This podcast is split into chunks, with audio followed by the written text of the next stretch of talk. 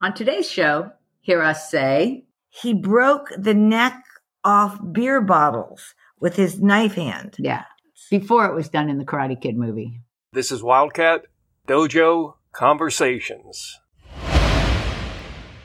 Hi, and welcome to another episode. I'm Sensei Michelle, I'm Sensei Jackie. and we are all by ourselves today. Wah, Wah, wah. Landon's on another vacation. Lucky him, he's in Colorado. So we decided that what we would do today is finally follow through on watching the movie Budo, which I have been saying I would do all summer long. That is correct. So we did it. And we learned a lot and we really enjoyed it. Okay, so we're just going to jump right in. Yes. Let's start out by saying that it's called Budo, the Art of Killing.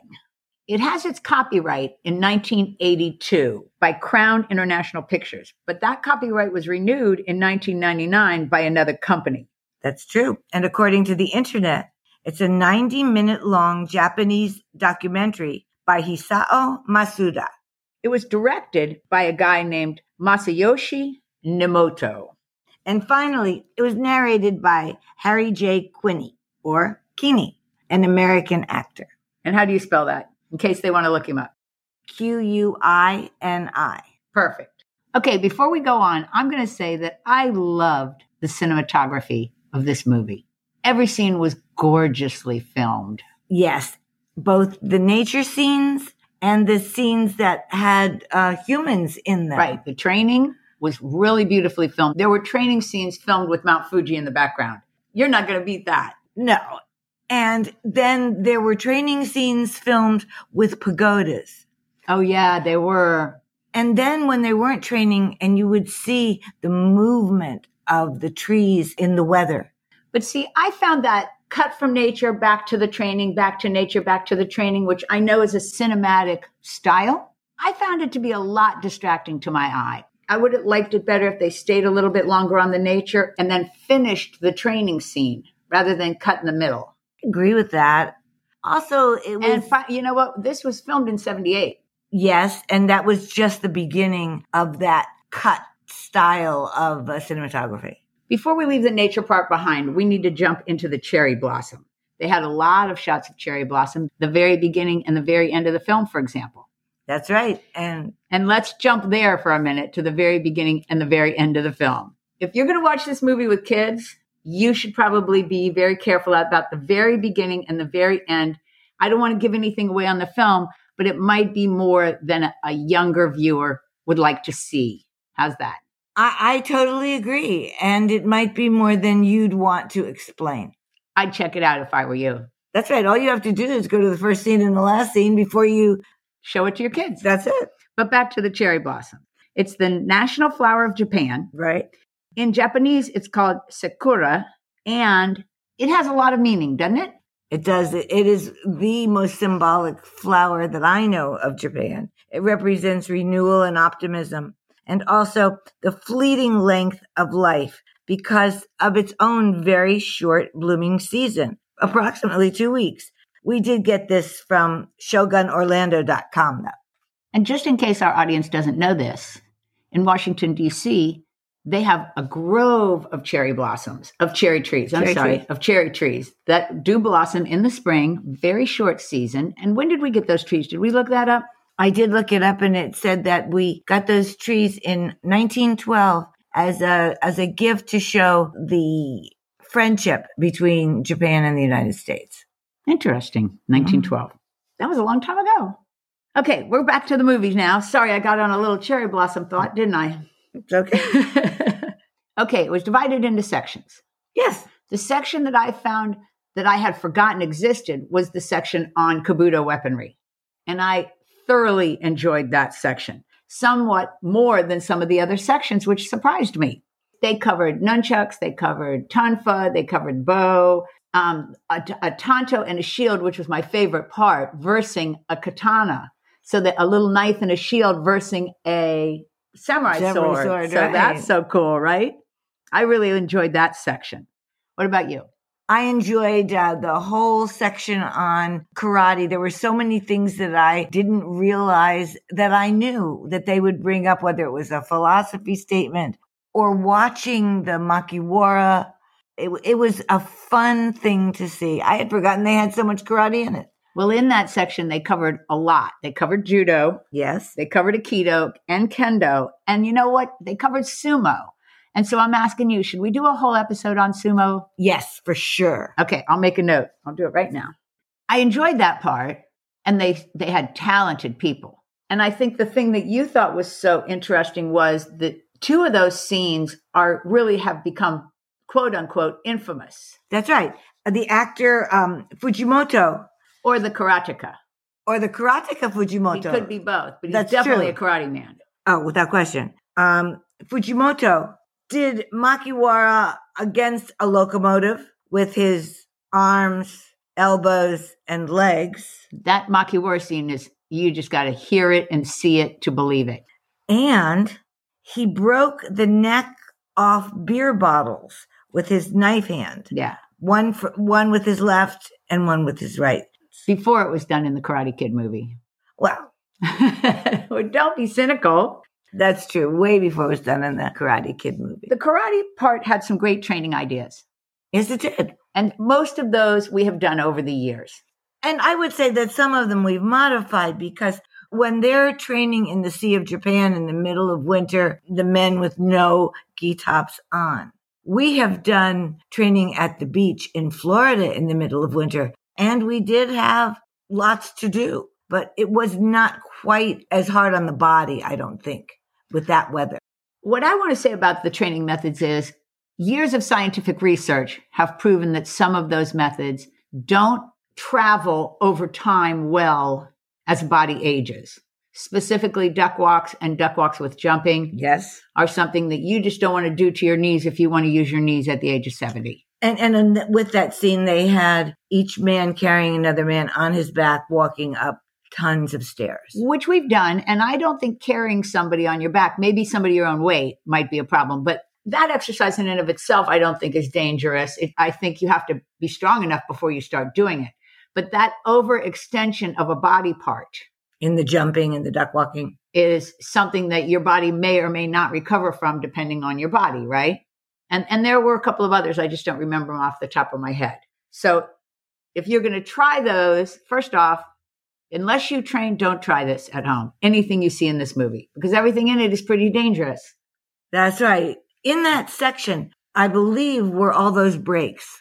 Oh, some of the breaks were fabulous. But the head breaks were there. And please do not go around trying to break something with your head. The most important thing in your body is in your head, and that's your brain. Right. And, and you know, a stack of roofing tiles, if you want to break those with a, your hand, a hammer fist, A sledgehammer. it's difficult enough. But your head, Yeah, don't do that. Please. Okay, I want to get to favorite scenes. I want to start because I've got a cool one.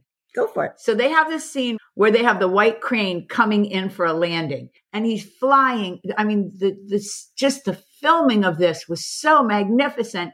It looked like an airplane lowering its landing gear. It was just whoosh, whoosh, and it was so beautiful. And it came into this beautiful landing. I could watch that one all day. I could put that one in my loop to watch over and over again. Can I put the corollary of the man who created the white crane kata or who Oh. performed the white crane kata right after that, doing some of the motions Yeah. of the crane hmm and A lot of the bent wrist motion, which Right. is koken, a lot of the cat stance. and just the way he would move his arms out and then come back. Yeah, it was nice. It was really good. You're right. Those two things together were cool. Okay, you ready for my second favorite? Yes. It's called Yabusame and it's the archery on horseback. Nothing about this makes me anything but happy. I realize there's some sort of negative problem in that sentence.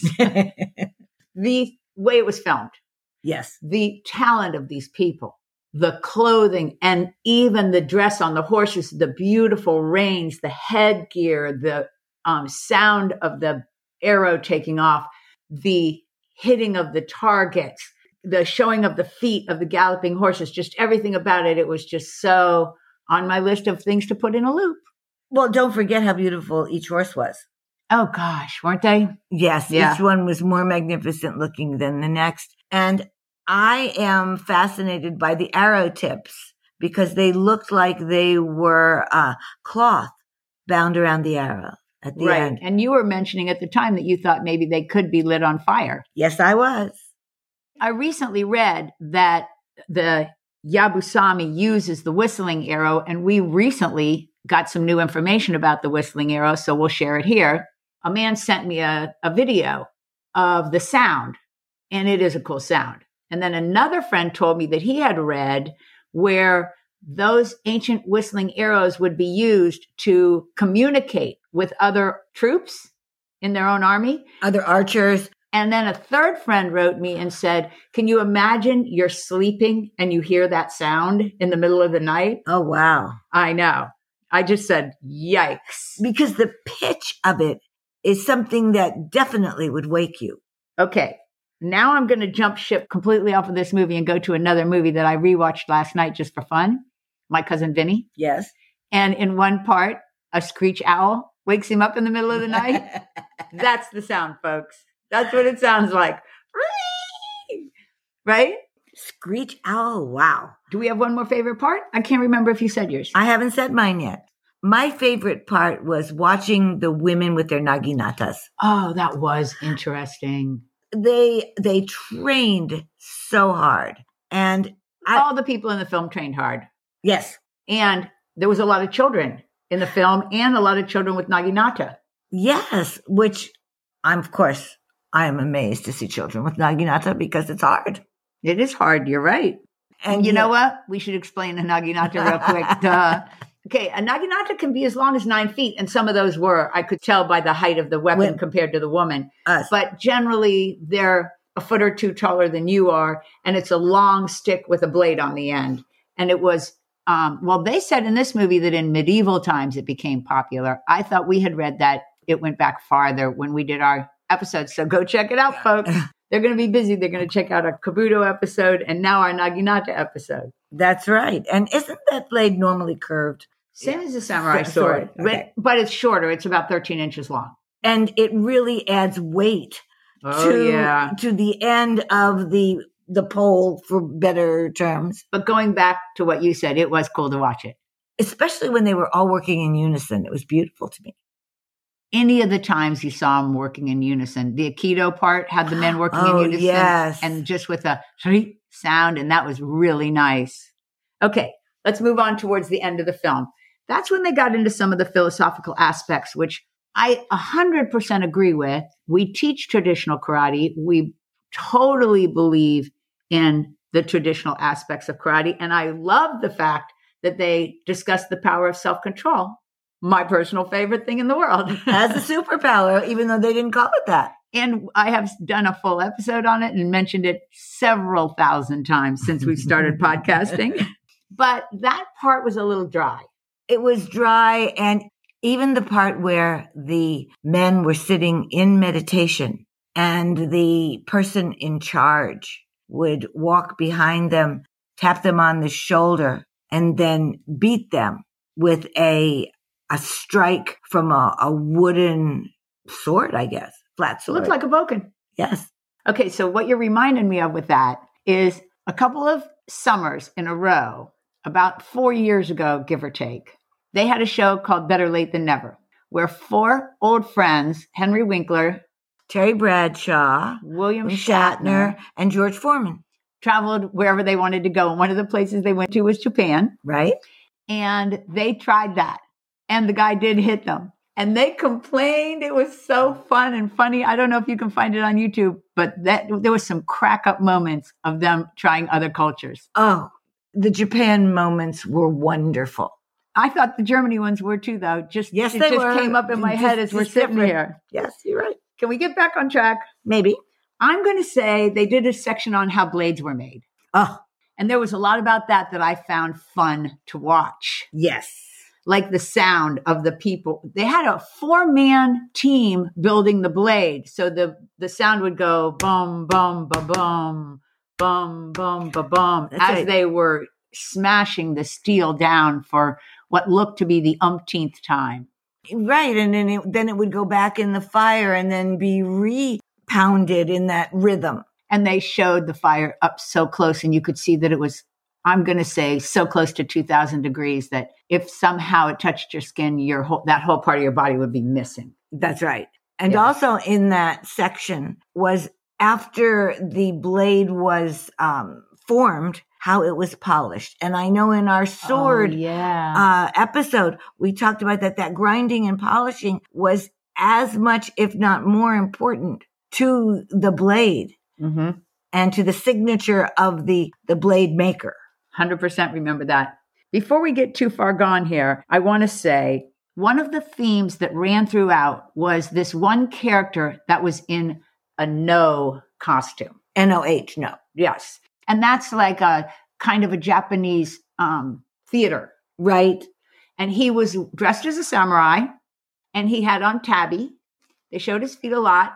And he had on this gorgeous mask and this unbelievably cool headgear. And he was moving whenever they showed him. And just everything about him was, he would go on my reel. I'm just saying, he was cool. And yet for me, he was uh, scary because of the play. I think they call it of chiaroscuro, dark and light.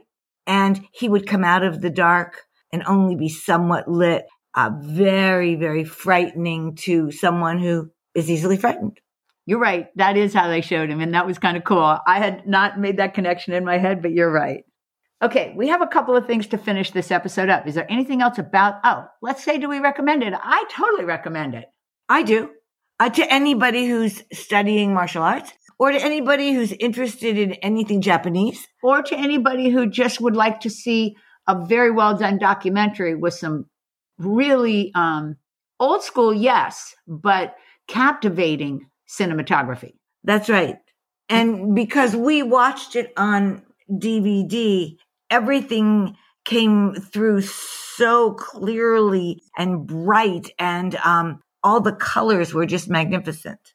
And that takes me to how can they watch it? And I've got a list right here. You can see it on Tubi. You can see it on Sling and on Amazon Prime. If you don't mind paying, you can see it on YouTube, Google Play, and Apple Play. Now, if you're local and you actually live near me, you can call myself or Sensei Jackie, send us a text, DM us on one of the places where we are, and you can borrow the DVD. Yes. We'll gladly loan it to you. You do have to give it back though. Dun, dun, dun, dun. so you're going to get in touch with us all over the web at Wildcat Dojo. On Instagram, it's Wildcat Dojo Conversations. And to email, it's dojo conversations at AOL.com. Now, while we were watching the movie, we did not pay the kind of attention we should have paid if we were good students and write down some quotes that we would like to share because I'm sure there were 20. There were lots of quotes. I found on IMDb a place where they would put quotes from the movie Budo, but none had been submitted. So if you and I watch it again, this time we'll watch it or just listen for quotes. Good idea. And we won't have to watch watch it. I was thinking though that it might be fun to watch watch it with no sound. I was just thinking exactly the same thing That might be interesting and fun. and different. Yes, just background picture. Yes, If you do it, you'll let me know how you like it, okay? for sure. All right. So anyway, there I am on on the web searching around for quotes and I didn't find anything, but instead Yoda quotes came up. Did you find anything in Yoda quotes? you know Yoda, the character from Star, Wars. Okay, don't get Star Wars and Star Trek messed up, even though William Shatner is from Star Trek. Yes, he is. Okay, but back on track. One of these Yoda quotes I found to be fun and applicable. Oh, wow. So that's what I'm going to finish with. You ready? I'm ready. Okay, I do not do a Yoda voice, so unless you actually think my voice sounds like Yoda, then you're in the right place. Here I go. If no mistake you have made, losing you are, a different game you should play. Well said, Yoda. Thank you so much. Backwards talker extraordinaire. Is he? we pulled that one off. okay, folks, so that's our view of the movie Budo. We recommend it. Yes, we definitely recommend it. And we're going to do another one of these. This was fun, but we'll invite somebody else. Yes. All right, before I do goodbyes and Sensei Jay says thanks for watching, let's talk about it. Honor, athletics, of course. You can text or call Cynthia at 770-945-5150. You can also reach her at honorathletics.com And of course, don't forget to say Wildcat Dojo on checkout to get your 10% discount. Thanks to Cynthia for sponsoring us, and thanks to all of you who shop with her. And on that note, Sensei Jackie, we're doing it. Let's do it together. And I'm Sensei Michelle. And I'm Sensei Jackie. And we're signing off. Thanks for being here. Hope you join us again next week on Wildcat Dojo Conversations.